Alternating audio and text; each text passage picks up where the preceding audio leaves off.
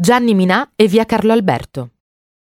Nato a Torino nel 1938, si nutre dapprima di epica sportiva, ascolta la tappa in diretta e gioca con successo a fare il radiocronista tra i coetanei nel dialetto di casa. Ama Salgari e tifa Toro con la rabbia di un pacifista. Venivo in questo stadio da ragazzino con mio padre e ho visto il grande Torino battere per due anni di fila la Juventus. È stata la più grande soddisfazione per me, ha raccontato. Pecos Bill dopo un po' lo annoia, il jazz lo attrae come poco altro. È in lui connaturato l'entusiasmo che più avanti, divenuto temerarietà, porrà le condizioni per i servizi più impensabili.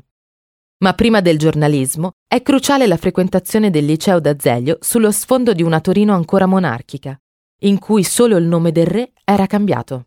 Una volta diventato giornalista, riuscì a portare in città anche l'uomo che volava come una farfalla, ma pungeva come un'ape.